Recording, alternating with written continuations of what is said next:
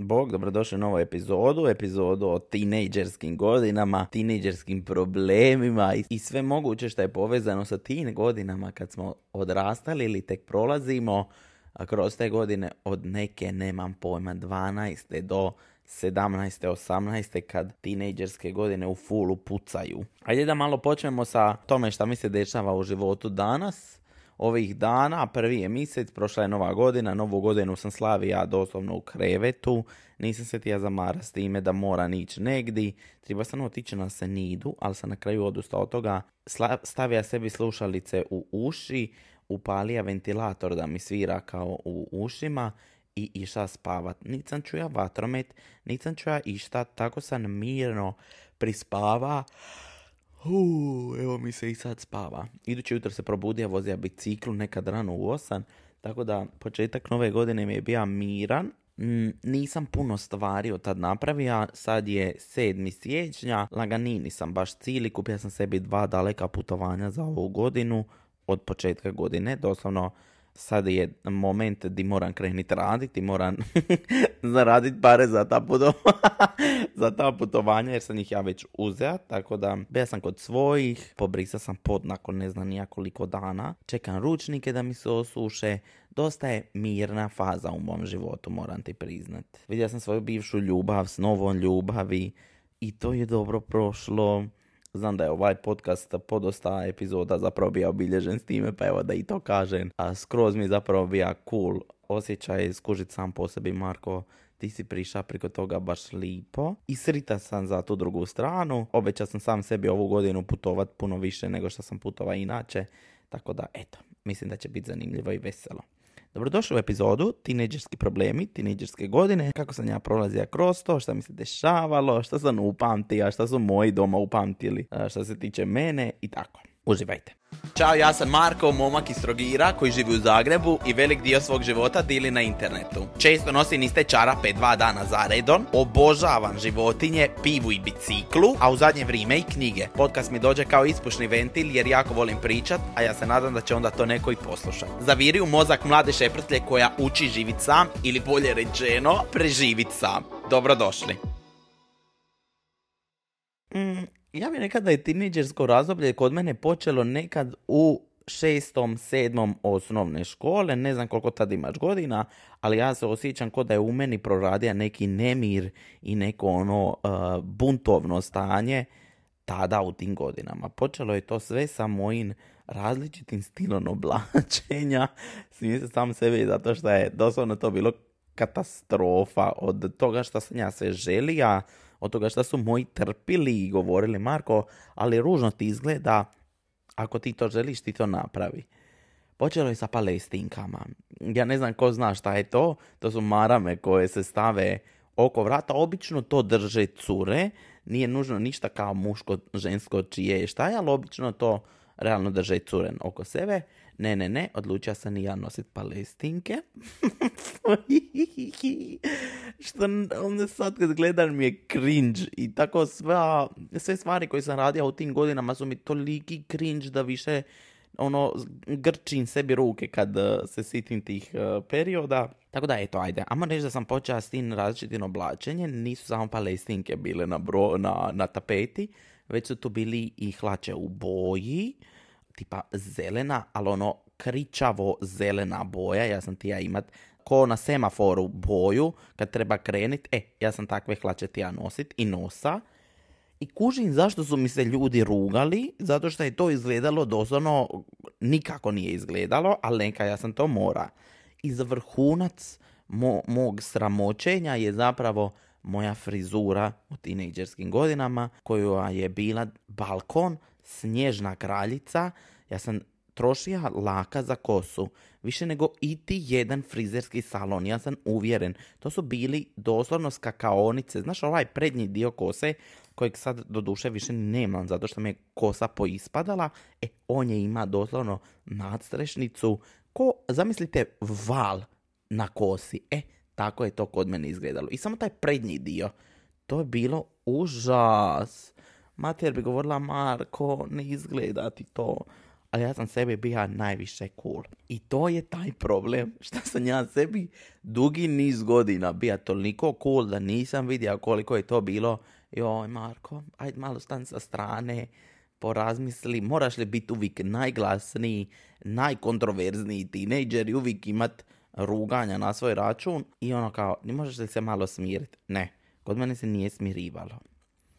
Sjećam se u toj fazi odrastanja da sam imao užasnih problema i to me mučilo u glavi sa prištićima, masnom glavom. Ima sam taj tip kože koji ne znam kako doslovno je bija suh, masan. Ima sam prištiće na tome. Znači ja sam imao valjda sve moguće kombinacije kože naj, na jednom mistu. Uz to, to me toliko mučilo i toliko sam to htio riješiti, a realno samo je trebalo pustiti, to je to razdoblje koje svi prođu. To valjda sve buklja u tebi, izgleda sam katastrofa, upaljiva bi mi se nos. Ima sam jedno, ja obično imam problem kad mi se dođu prištići, dođu u području nosa, a ja sam od sebe imam nos kod tune lučka i onda u tim e, periodima od 15. 16. godine bi mi se upaljivala nosnica. Znači da bi moj nos, iz, kod crnački nos bi bio onaj ogromni, ogromni nos. Meni se nužno nije sviđalo i baš me to frustriralo kod diteta. Nisam tija ići na misu, obiža sam od doma, nisam tija ići u školu.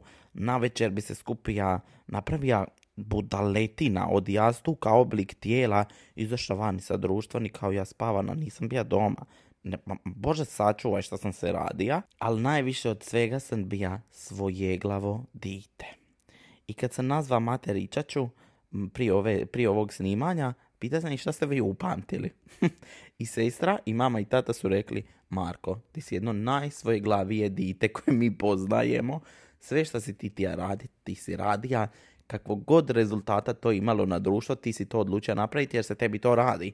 I kraj priče. Nije se nužno puno stvari promijenilo ni dan danas, osim te činjenice što sad pazi, ako ću nekoga povriditi, neću to napraviti, ali prije nije zanimalo, znači ja sam radio stvari koje su se meni radili i čao. Bio sam užasan sa starim, to se ziča, nisam to uopće s njima iskomentira, ali stari i ja smo bili ko pas mačka, nismo se podnosili. Odnosno, on je mene podnosio, a ja njega nisam. Išao mi je na živce, išlo mi je to šta ja moram imati neku figuru koju moram gledati, biti pristojan prema njemu na živce. Zato što sam ja smatra da ja ne moram, koji on meni tata, to ne znači da ja njemu ne mogu uzvratiti sa rečenicom i takvim stvarima. I dan danas sam i ja tog mišljenja, samo što nekad u tim 13-14 godina kad sam smatrao da je moj cijeli svit, sam moga nekad zašutiti, ne vratiti mu na sve šta on kaže, nego reći u redu, ok, hvala na savjetu, doviđenja. Ali ne, ja sam se mora svađat, ja sam mora biti u pravu, itd. itd. Kod mene nije bilo do duše lupanja vratima, pošto se moj stari bavi postavljanjem sobenih vrata, znam kakav je to heavy shit posal, tako da ja nikad nisam imao te epizode gdje sam lupa i stvara probleme, ali sam ima teatralna napuštanja prostorije i kao cijeli svit me mrzi.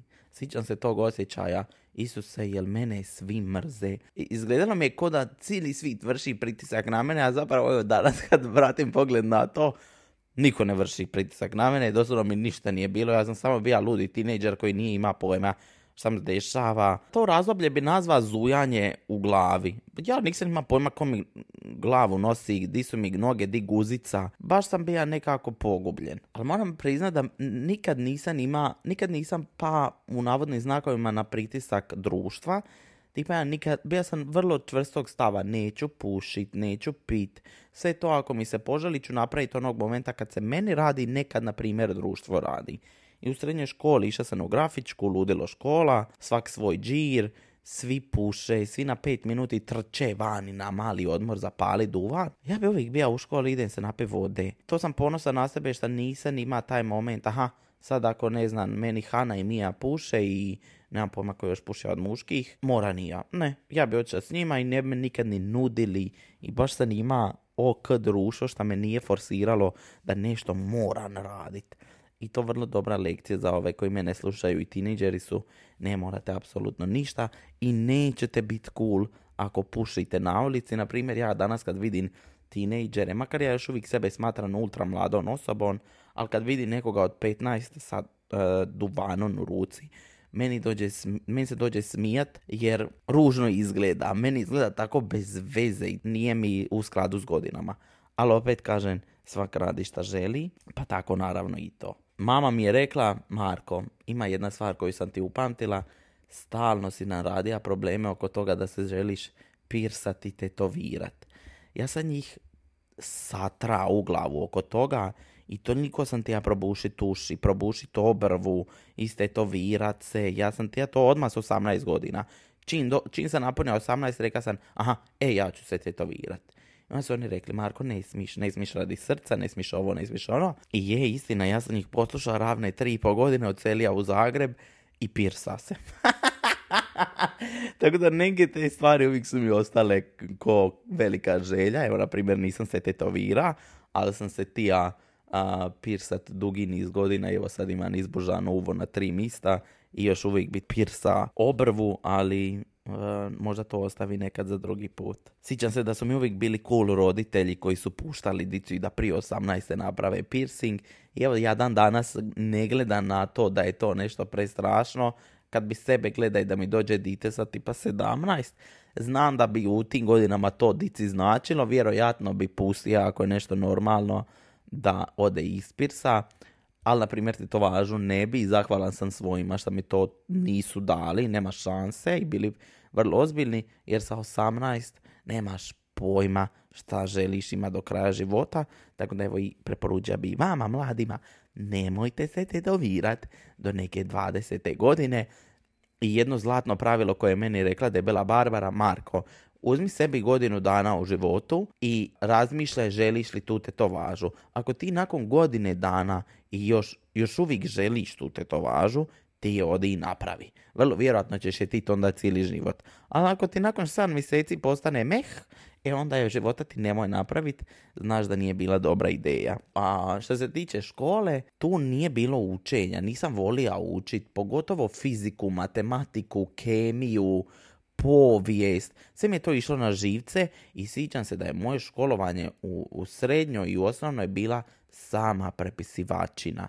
Ne znam zašto, ja bi svaki ispit, ja mislim da sam ja svaki ispit od uh, sedmog osnovne ima šalabahter sve bi ja, mora čisto za sigurnost, makar ga nikad ne iskoristio i bilo je ispita koje jednostavno to nisam izvodio jer nije bilo potrebe, e ja sam toliko bio nesiguran, ja bi uvijek radija te šalabahtere. I radije napisa šalabahter nego naučija. I radije nemam pojma sta sa sestrom do ponoći i po tra da mi piše šalabahtere nego da ja sidnem i naučim za taj ispit. Žao mi je što sam bio tako ofrlji i sve sam nekako radija na brzinu, ajde, ajde, ajde, ajde, nema veze, nema veze nisam zapravo sta i učija. I žao mi je što nisam ima moment di sam ima nešto što me baš zabavlja ko predmet ili ko neki hobi, da se baš dan i fokusiran u to.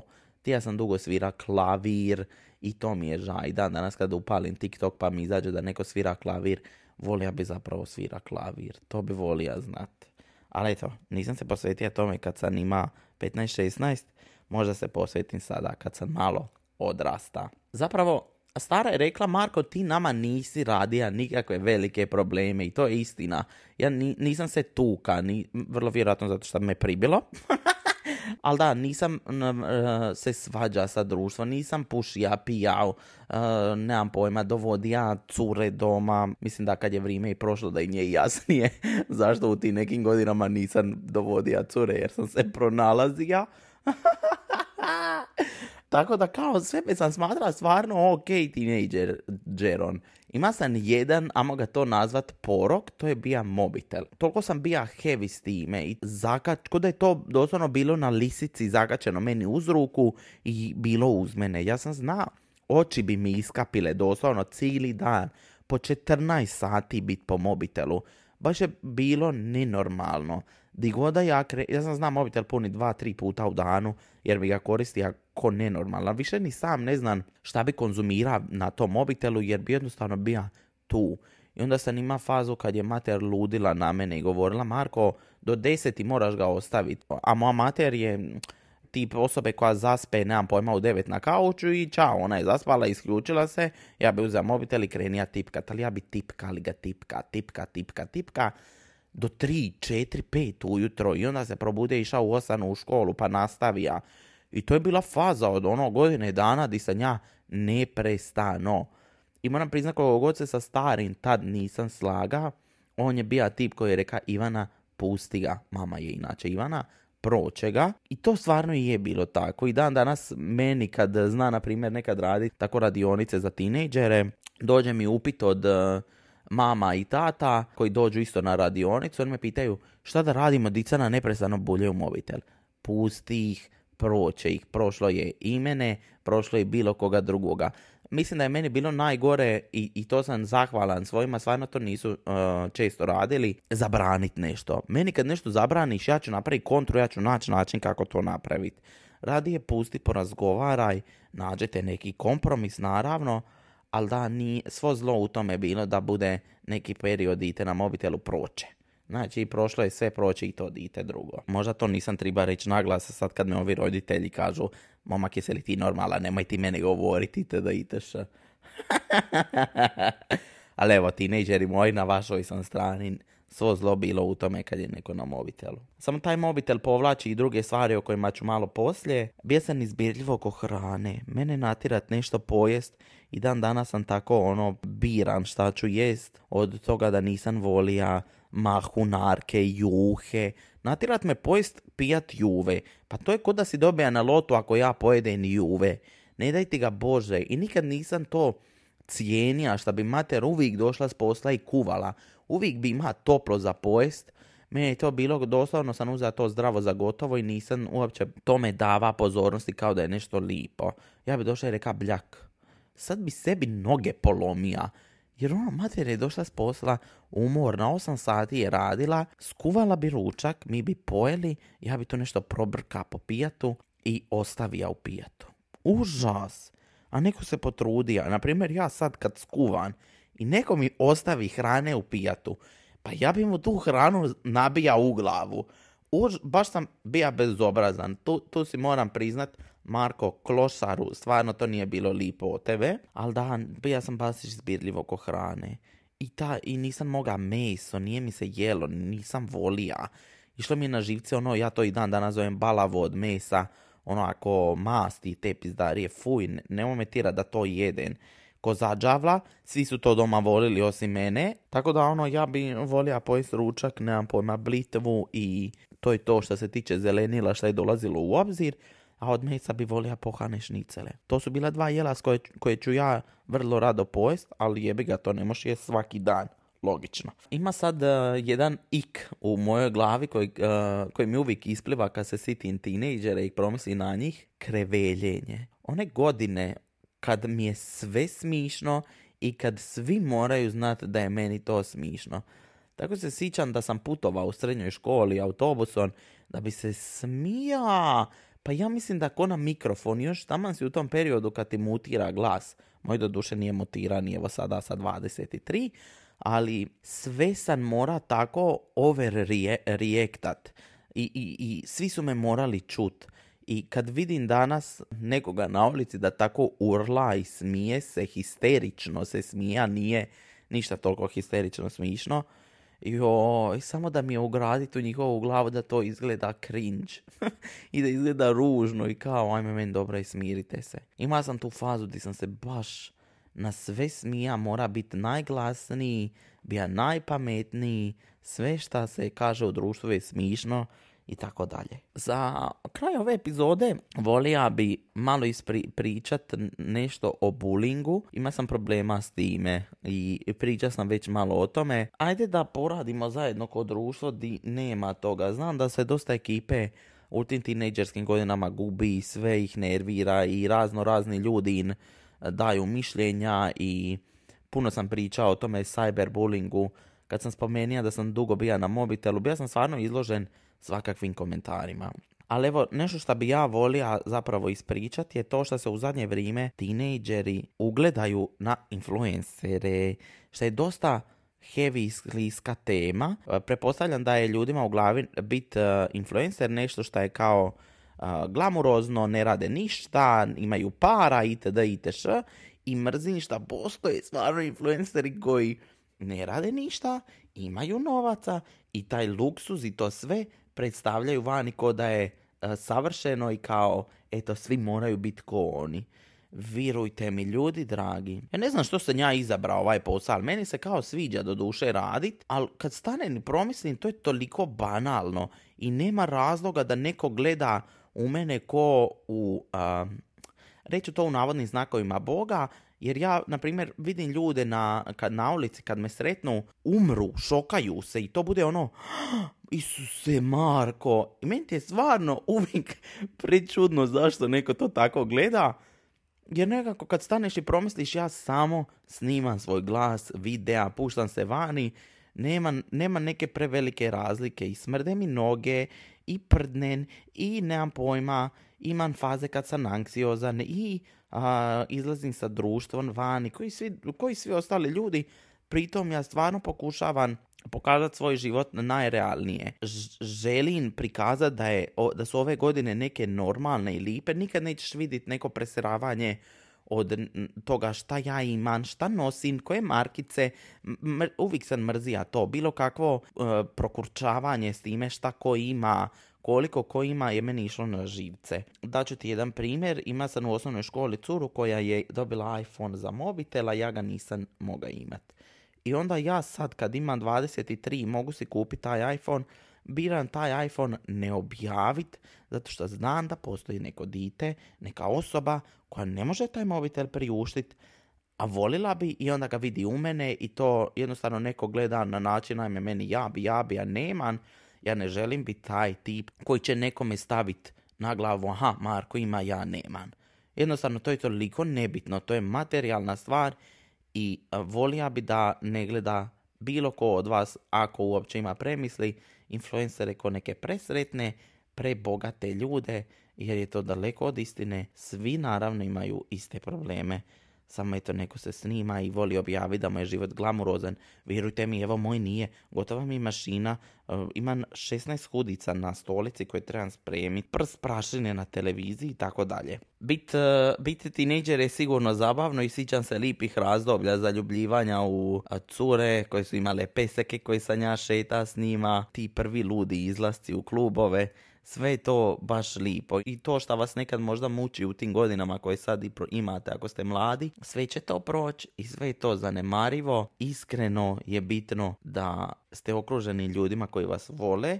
Nije cringe zagrlit mamu na ulici ili odgovoriti joj na poruku i javiti se, jer je to na kraju dana osoba koja vas voli i dovela vas je na ovaj svit. To vam kažem zato što Sad ja imam fazu kad nisam mogao, jednostavno mater mi išla na živce, nisam tija da me zagrli u društvu, nisam tija da se pojavi ispred mene, a sad mi je ža. I baš lipo da se dođe, javi i ja svoju staru sad grlin, di god da sam, šetam s njom, držimo se za ruke, jer jednostavno to mi je mama. Veselim se za nekoga ko prolazi kroz te godine jer ćete svašta naučit i nadam se da će vam biti lipe. A za ove koji su prošli kroz tineđerska razoblja, nadam se da su vam bila dobra. Moja su bila iskreno ok. Hvala vam što ste me poslušali i čujemo se u novoj epizodi vrlo brzo. Volim vas i sretna vam nova godina, uživajte u njoj i u svakom danu. Pusa.